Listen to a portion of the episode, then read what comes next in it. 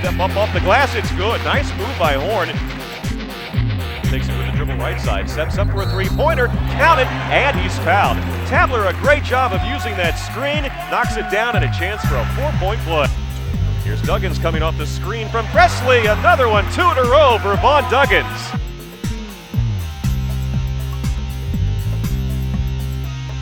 Wilson against Rogers. Nice turnaround move on the baseline. The first two for 13 for Tabler and 12 for Doug.